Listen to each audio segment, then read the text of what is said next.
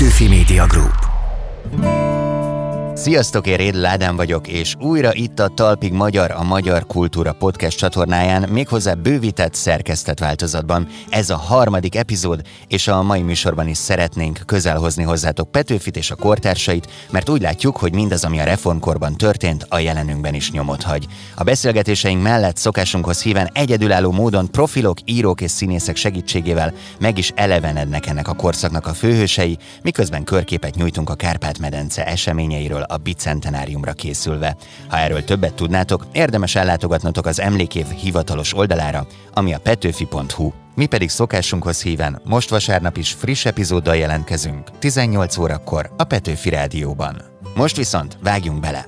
Ebből az epizódból megtudhatjuk Cserna Szabó András szerint miért éppen a pálinka az egyik legveszélyesebb dolog, ami a magyar embereket érheti. Nekem egyébként a kedvenc Széchenyi könyvem, biztos, hogy nem fogod ismerni, a Pálinkáról című könyve. Kiderül, milyen egy jó töltött káposzta déri és bírómódra. Töltött káposztának a megújítás ez nagyon nehéz, nagyon kötött alapjába véve. Van egy töltelék, és van a káposztának, a kettőnek mindenféleképpen szerepelni kell benne és elhozzuk az embert, aki az egyik legnagyobb műtárgy, valamint kéziratgyűjtemény birtokosa, és mesél nekünk az egyik legjobb befektetéséről, egy 29 oldalas Petőfi kötet kéziratáról. Petőfit azért gyűjtöttem, illetve Petőfi azért volt fontos, mert minden gyűjtőnek Petőfi az etalon. Nem várakoztatlak tovább titeket, íme a start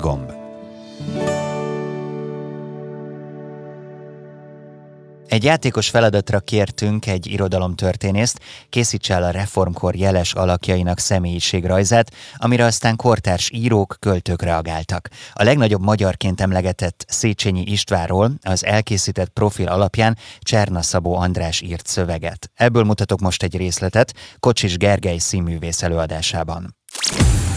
Széchenyi volt a legnagyobb magyar, meg a hídember.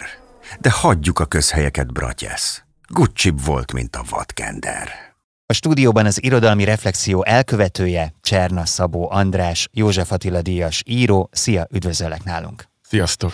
Mennyire sikerült Széchenyivel így a legnagyobb magyarral azonosulnod? Hát nem az volt a cél, hogy azonosuljunk. Egy számomra nagyon szokatlan felkérést kaptam, mert ugye a többiek azok mind költők. Én meg nem vagyok költő, ami ugye egy nagy különbség. És az volt a felkérésnek a lényege, hogy a kultúrára nem nyitott rétegek számára írjak valamit, ilyen nagyon széles rétegnek. Először egy nagyon rossz irányba indultam el, mint prózaíró egyébként, mert azt mondták, hogy nem kötelező verset írni. Írtam egy nagyon rövid, elég artistikus szöveget arról az élményemről, hogy egyszer másnaposan, január 1-én meglátogattam Döblingbe azt az elmegyógyintézetet, vagy hát elmentem elé, ahol ugye két nagyon jeles magyar is meghalt. Szemelvejszet azt ott verték agyon, Széchenyi meg vagy főbe lőtte magát, vagy őt lőtték főbe, ugye ezt ugye a mai napig nem lehet tudni.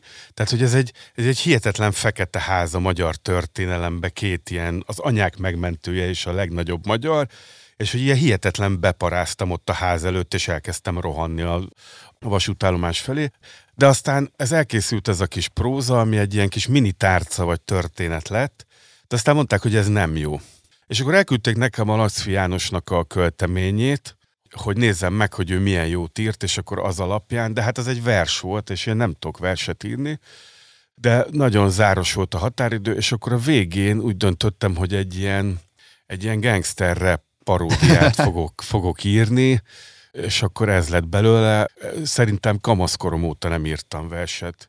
De nem, nem, egyszer írtam ilyen betéteket az egyik könyvembe, kellettek ilyen versbetétek a Levin körútnak az egyik részéhez, akkor írtam ilyen, ilyen versbetéteket, azóta ez az első. Azért Széchenyivel kapcsolatban mindenkinek van egy képe, tudjuk a Nemzeti Kaszinót, a Lánchíddal képben vagyunk, a lóversennyel kapcsolatos munkáit, a vasúttal kapcsolatos korszerűsítéseket, de például engem nagyon meglepett a sejemhernyó tenyésztésben nyújtott, hát mondjuk a szakértelme.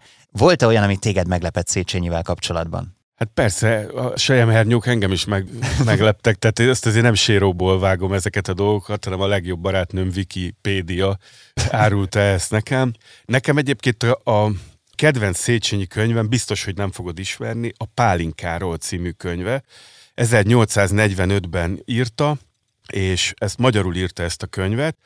hihetetlen érdekes korkép és korkép az országról a forradalom előtt. Gyakorlatilag leírja azt az állapotot, hogy addig ugye bort ittak az emberek alapvetően, jönnek a szeszgyárak, a pálinkafőzők, uh-huh. amik ugye gyümölcsből pálinkát csinálni nagyon drága. Viszont ugye krumpliból és kukoricából töményitalt főzni fillérekbe kerül, és rászoktatják az egész országot ezekre a pálinkákra. Azt hiszem az az utolsó mondat, hogy nincs Magyarországnak nagyobb ellensége, mint a pálinka. Tehát, hogy számomra hihetetlen volt, hogy egy ilyen gyakorlatilag egy ilyen, egy ilyen részeg nemzet gyalogol a forradalomba. A reflexiódban van egy olyan kép, amivel kapcsolatban kíváncsi vagyok egy kicsit ilyen kizumolásra erről. Mesélj nekem egy keveset kérlek. A kuruc labanc. Mit akar ez neked? Nyilván valami olyasmire gondoltam, hogy ott van ez a Széchenyi, aki ugye egyszerre német és egyszerre magyar, tehát egy két, két identitással létező ember, ugye a lelki problémáinak az egyik alapvető oka, a legfőbb oka ennek a kétféle identitásnak a, az összeütközése. Hogyha már Széchenyinél említettük a Nemzeti Kaszinót, akkor foglalkozzunk egy kicsit a játékelmélettel.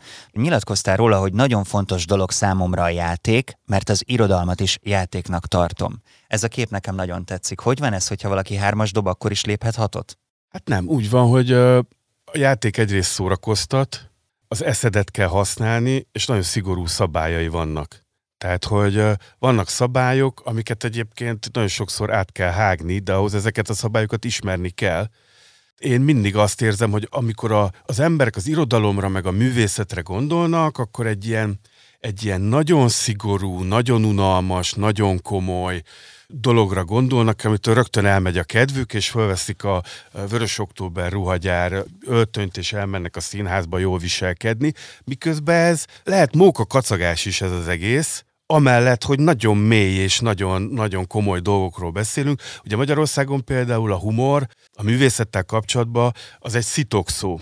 A humor nem komolytalanság, hanem nincsen komolyabb dolog a humornál. Ugyanolyan szitokszó egyébként a szórakoztatás. Ha egy mű szórakoztatók, az már mhm. biztos, hogy nem igaz. Az már nem magas művészet, az már valami, valami alantas, popos dolog. Hm. Mi nem sokára gasztró irányba folytatjuk itt a műsorunkat, és te több eszében tettél kísérletet arra, hogy kiigazítsd a magyar gasztrotörténet rossz beidegződéseit, tévedéseit. Saját bevallásod szerint nem vagy egy sztárszakács, de miért annyira fontos ez neked, és van-e valami jó tipped az erdélyi töltött káposztával kapcsolatban? Rengeteg jó tippem van. A Rézia Pácban című könyvemben van egy nagyon-nagyon hosszú eszé, ami semmi más nem jár körbe, csak a kolozsvári káposztákat. A magyar gasztronómiának talán a legfontosabb kérdése egyébként a káposzta.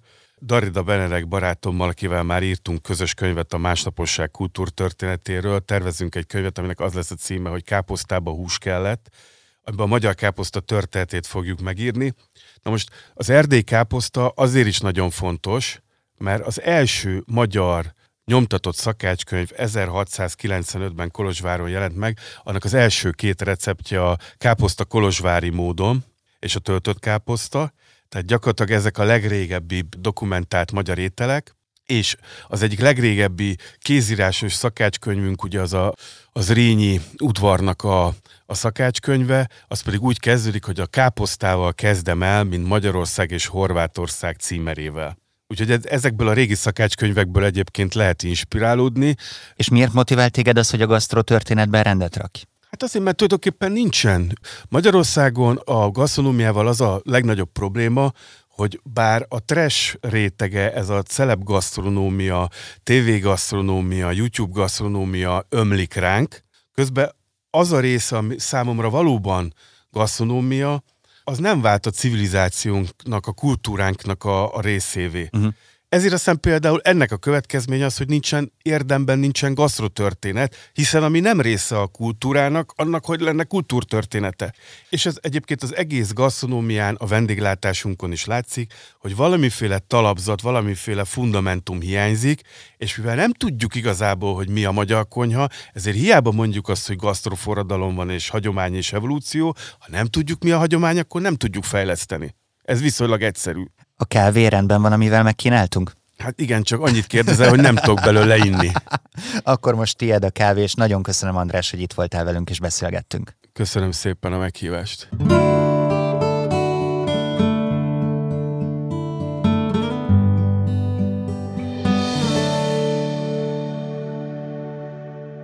A 19. század ünnepelt primadonnája, Dériné Széppataki Róza, bár általában tartózkodott a nehéz ételektől, egy valaminek mégsem tudott ellenállni, az erdélyi töltött káposztának, vagy a tőtött káposztának, ahogy az emlékirataiban emlegeti. Hogy a reformkori töltött káposzta vajon miben volt más, mint a 21. századi, arról a hagyományos magyar konyha fenegyerekét, reformerét, Bíró Lajos séfet kérdezzük most. Szia! Hello, sziasztok, üdv mindenkinek! A magyar konya hagyományainak az egyik legismertebb újragondolója, reformere vagy. Mennyire kell ragaszkodni az eredeti receptúrákhoz? Hát figyelj de az ember, ahogy öregszik, változik. Akkor, amikor ez a reformkonyhának az átváltoztatása elindult, akkor effektíve, hát idézelbe téve, de ész nélkül változtattunk át mindent.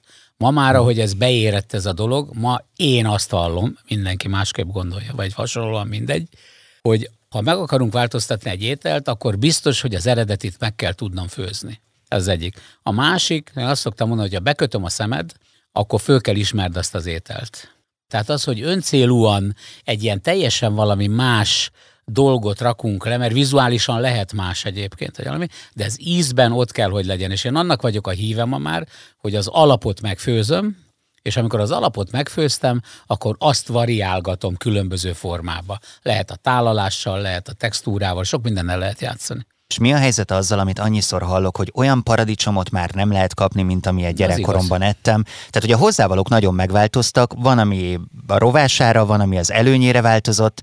Meg lehet egyáltalán azokat az alapanyagokat találni, amiket annó használtak? Nem, nem tudunk. Tehát ezért van az, hogy a 1700-1800-as évek szakácskönyveiből, hogyha próbálunk főzni, a büdös életben nem tudjuk megcsinálni, mert nem azok az alapanyagok már. Átalakultak az alapanyagok. A másik pedig, hogy most megint jön egy új új hullám majd. Az egyik a farm to table, tehát hogy a kertől az asztalig. Most ez egy ilyen nagy mozgalom, amit a nagyanyám egész életében csinált. Tehát anélkül, hogy bármilyen tudatosan lett volna ez a dolog. Tíz órakor levágta a tyúkot, meg a csirkét, és 12 órakor az asztalon volt. Ez az egyik, a másik pedig a fenntarthatóság. A, negy, a harmadik a szezonalitás. Nekem a fiam most volt kint Amsterdamban egy étteremben, egy vegetáriánus étteremben. Nem vagyok vega, nem szeretem a vega kajákat alapjába véve, én húsevő vagyok, de azt mondta a Dani, hogy ilyen zöldségeket, ilyen zöldségkajákat még életében nem evett, eszméletlen ízrobbanások voltak, stb.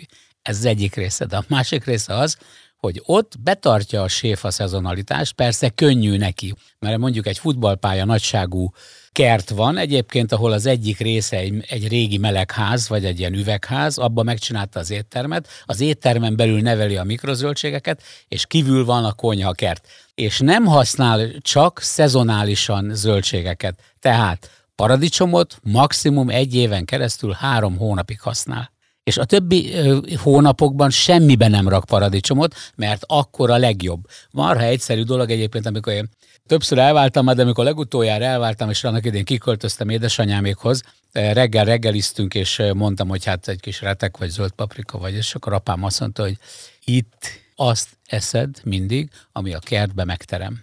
De nekik megtermett minden a kertbe, persze később aztán csak becsempésztem ezt a dolgot, de ez is egy nagyon fontos része. Egyébként jó is, hogy mondod ezt a szezonalitást, mert itt van előttem a Dériné féle beszámoló, és abban van egy ilyen gondolat a tőtött káposztával kapcsolatban, hogy azt nem is mindenkor lehet főzni, csak mikor friss sertést ölnek. Tényleg így van? Én ezt nem tudtam, de mindjárt kapcsolom egy családi eseményhez.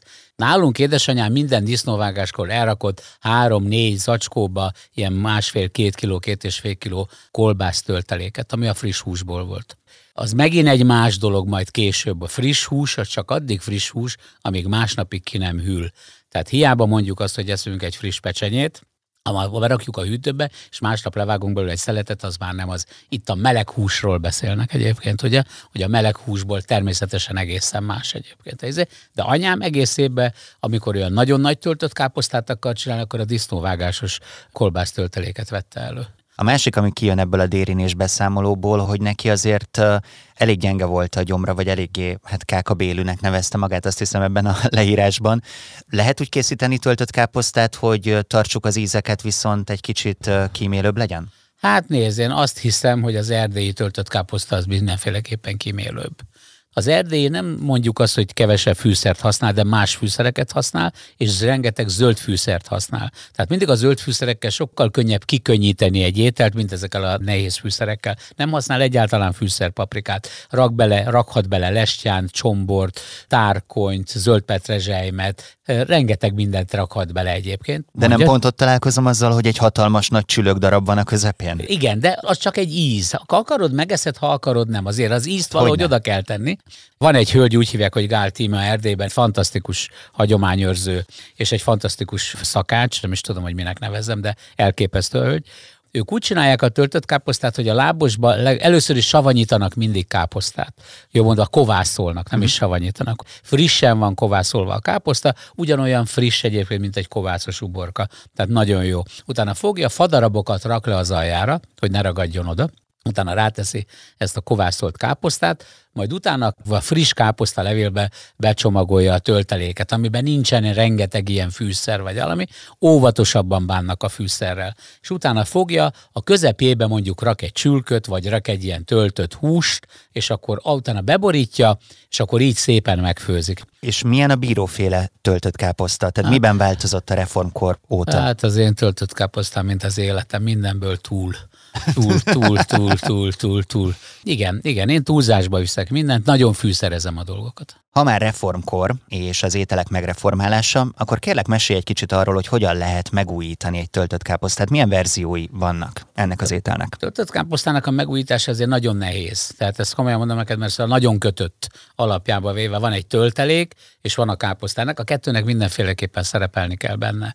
Meg tudjuk csinálni azt, hogy a tálalással játszunk. Tehát azt mondom, hogy fordított töltött káposzta, nem csinálok semmi más, mint a lapos megfordítom, és a ki, az aljára oda közepébe betálalom a káposztát. Ez az egyik része. A másik, Én azt hittem, hogy fordítva rakod össze, tehát ne, alapvetően van, belül van a káposzta. az, hogy fordítva rakjuk össze, belülre, legbelülre rakjuk a káposztát, a káposzta levelet, tehát nem az apró káposztát, utána rakom a húst, mondjuk fasírt szerűséget, és utána rakom kívülre a rist, és ezt az egészet betekerem egy nori labba, ugye, az fogja majd össze az egészet, és akkor itt teljesen fordítva működik a káposzta egyébként. Úgyhogy de csak ahol lehet ilyen hülyeségeket csinálni, hogy a töltött káposztának a töltelékét betöltöm egy szuvidol tintahalba, és akkor Uha. utána apró káposztán tálalom föl. Kíváncsi volnék Petőfi, mit szólna egy ilyen tintahalas nem akarjuk ezt megvitatni, azt hiszem. Lajos, köszönöm szépen, hogy itt voltál velünk. Én is köszönöm szépen.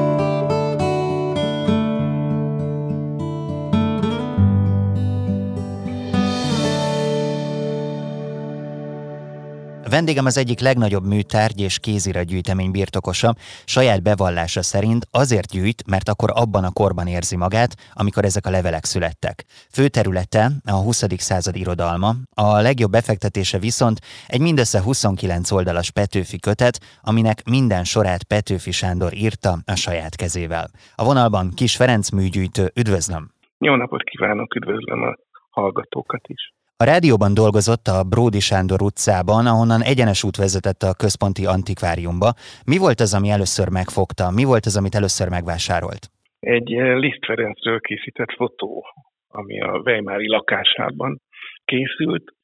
Úgy jutottam hozzá, hogy egy Endrei Walter nevű textilkutató restaurálta, illetve restauráltatta ezt a bizonyos függönyt, ami ma is a Weimári Lisztház nagy szalonjában található, és erről tudott Tuda Tamás, aki a központi antikváriumnak a becsüse volt, és felkínálta neki ezt a fotót, aki mosolyogva azt mondta, hogy neki nem kell a fotó, mert neki az eredeti függönyből van egy eredeti darabja. Így megmaradt a fotó, én pedig meg tudtam venni. Mai napig is megvan. Ezt akartam kérdezni, hogy akkor ezt úgy vásárolta, mint valami, amit megtartana magának, vagy mint valami, ami jövedelmet hozhat? Nem, abszolút magamra gondoltam, én muzsikusnak készültem, és hát ugye Liszt az egy olyan mhm. név, ami a lelkemet megszólította már akkor.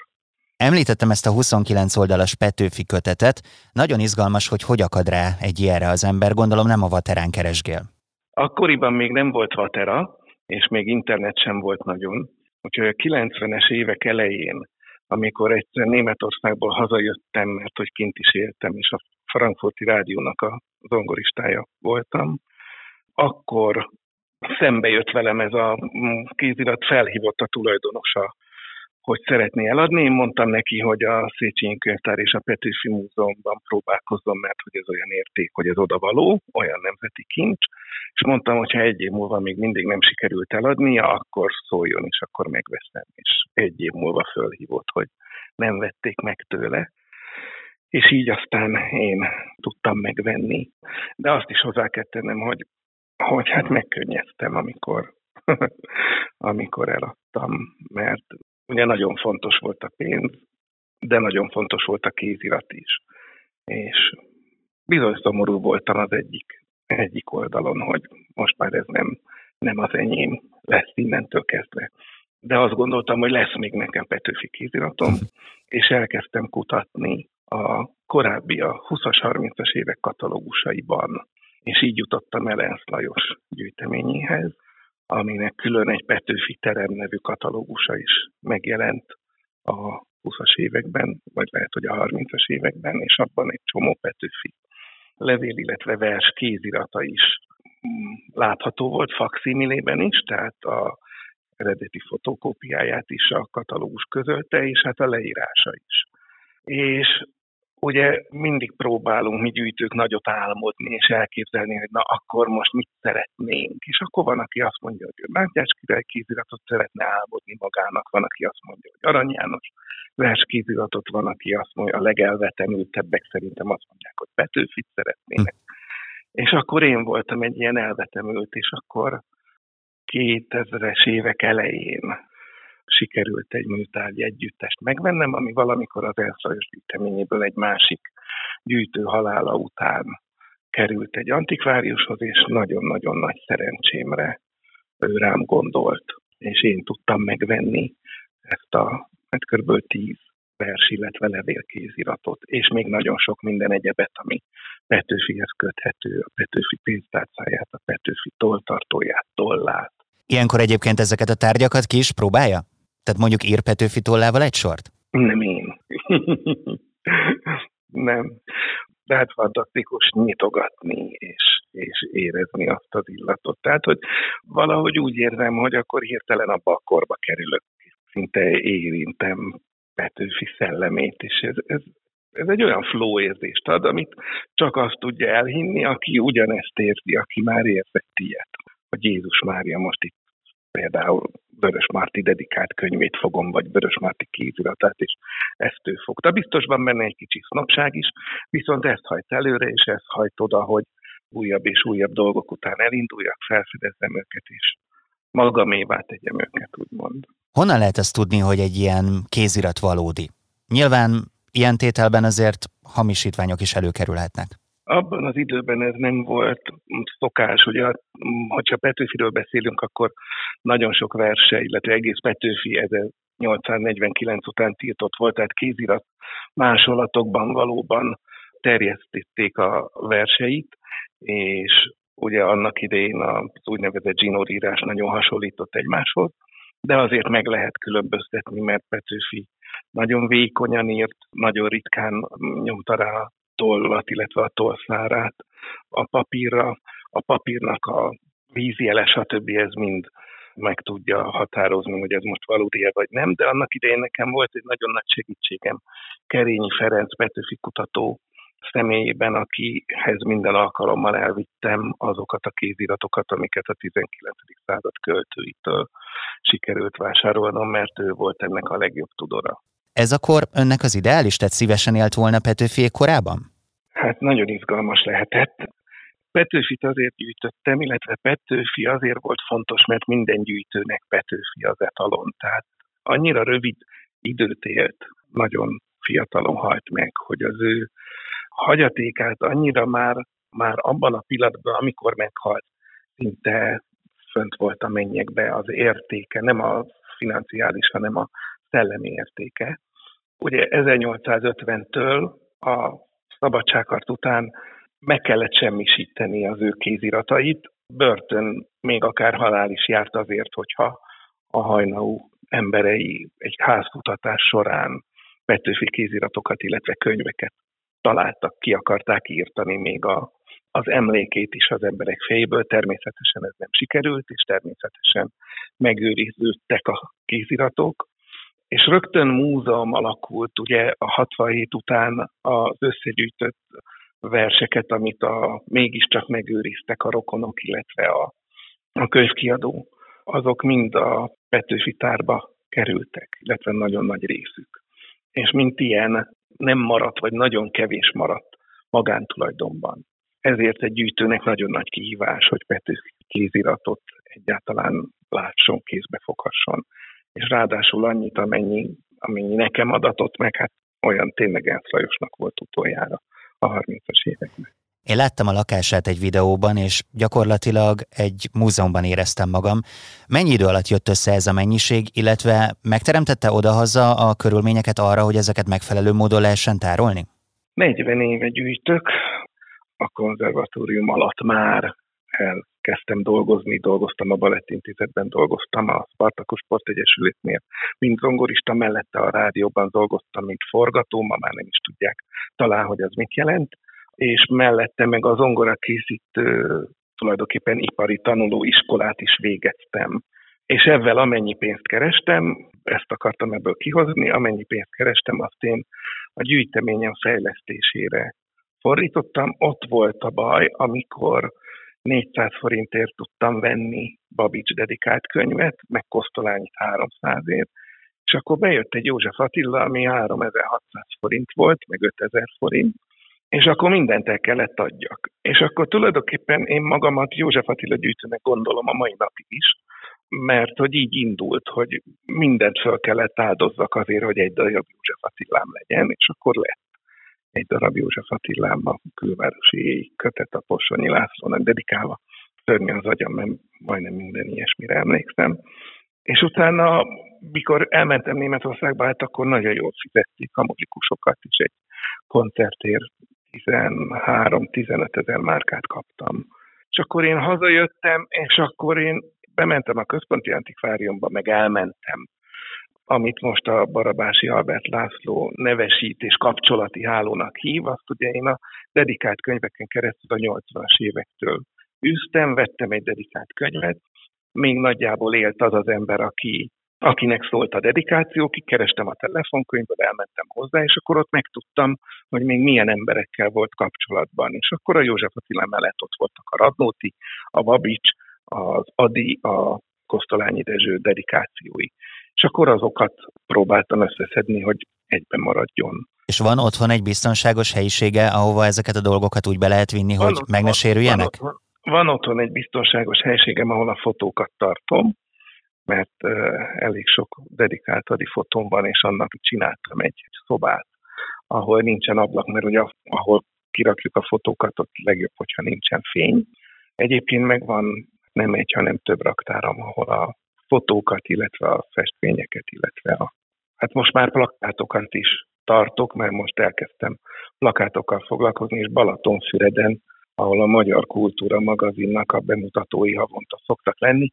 Az az én gyűjtőklubja helyszínemen van Balatonfüreden, és ott plakátokkal foglalkozom. Most ez a legjobb. Nem volt könnyű a mai nap sem felvenni egymással a telefonkapcsolatot, mert hogyha jól tudom, akkor folyamatosan aukciókat figyel, és nagyon kíváncsi vagyok, hogy Petőfivel kapcsolatban van-e még olyan kézirat vagy tárgy, amire nagyon fáj a foga? Én boldog vagyok avval, amin van, és már nem fáj semmire a fogam Petőfivel kapcsolatban, illetve ha mondanom kell egyet, akkor van, tudnék, Petőfi viccből szokott álnéven is leveleket írni. És van egy Berde Mózes nevű aláírással ellátott levél, ami egy hatalmas nagy gyűjteményben volt még pár évvel ezelőtt, de aztán az elkerült egy antikváriumba, és nem tudom, hogy észrevették el, hogy bizony ott az az egyik levél, az nem egy ismeretlen Berde Mózes nevű egyébként egy gyenge költő volt levele, hanem egy Petőfi Berde Mózesként írt levele az, ami ott van. Erre nagyon kíváncsi vagyok, hogy ez előkerül-e majd a piacon. Zárásként még két dolgot érintsünk. Kíváncsi vagyok, hogy mi volt az, amitől a legnehezebb volt önnek megválni, és mi az, amit soha semmi pénzért nem adna oda senkinek? Hát ugye a legnehezebb a Petőfi Ibolyát című versfizetétől, amiről a kezdetekkor beszéltünk, az volt a legnehezebb megválni. Amitől nem válnék meg, mondjuk ha egy pár évvel ezelőtt kérdezi, hát most már 60 elmúltam, nagyon kell gondolkodnom azon, hogy mit hagyok a fiamra, és mi az, ami, amivel őt nem súlyosbítom, úgymond, tehát hogy értékként tudja ezt kezelni, ő még csak 18 éves lesz. Úgyhogy emiatt nem tudom, hogy van-e olyan, de hogyha ha mégis mondanom kéne, hát akkor a József Attila óda, amiben ez az egy példány van. Hálás vagyok, hogy itt volt velünk a vonalban. Köszönöm szépen. Ez volt a Talpig Magyar, a Petőfi Emlékév hivatalos műsora itt a Magyar Kultúra podcast csatornáján, szerkesztett, bővített verzióban. Ma is egy hatalmas lépéssel kerültünk közelebb a reformkorhoz, klassz volt veletek együtt kalandozni. Az biztos, hogy én most szívesen ennék egy jó kis reformkori töltött káposztát, mindenképpen tintahal nélkül, és ideje ellátogatnom megnézni a 29 oldalas eredeti Petőfi kéziratot, ugye ezzel fizetett egyszer a szállásadójának. Hát kíváncsi vagyok, hogy eljutok-e valaha odáig, hogy podcastekkel tudjak fizetni valahol, hát ha összejön. Ahogy megszokhattátok, vasárnap 18 órakor hozzuk a legújabb adást a Petőfi Rádióban, és rögtön utána itt a Magyar Kultúra Podcast csatornáján megtaláljátok az aktuális Talpig Magyart hosszabb formában. Sőt, a korábbiakat is meghallgathatjátok, szóval ha van kedvetek, iratkozzatok fel. Emellett érdemes körbenéznetek az emlékév hivatalos oldalán, a petőfi.hu-n. Én köszönöm a segítséget a stábunknak, Péceli Dórinak, Megyeri Gabriellának, Kressz Lászlónak és Szemők Bálinnak. Jövő héten újra találkozunk, én Rédül Ádám vagyok, és várni foglak titeket. Sziasztok! Petőfi Media Group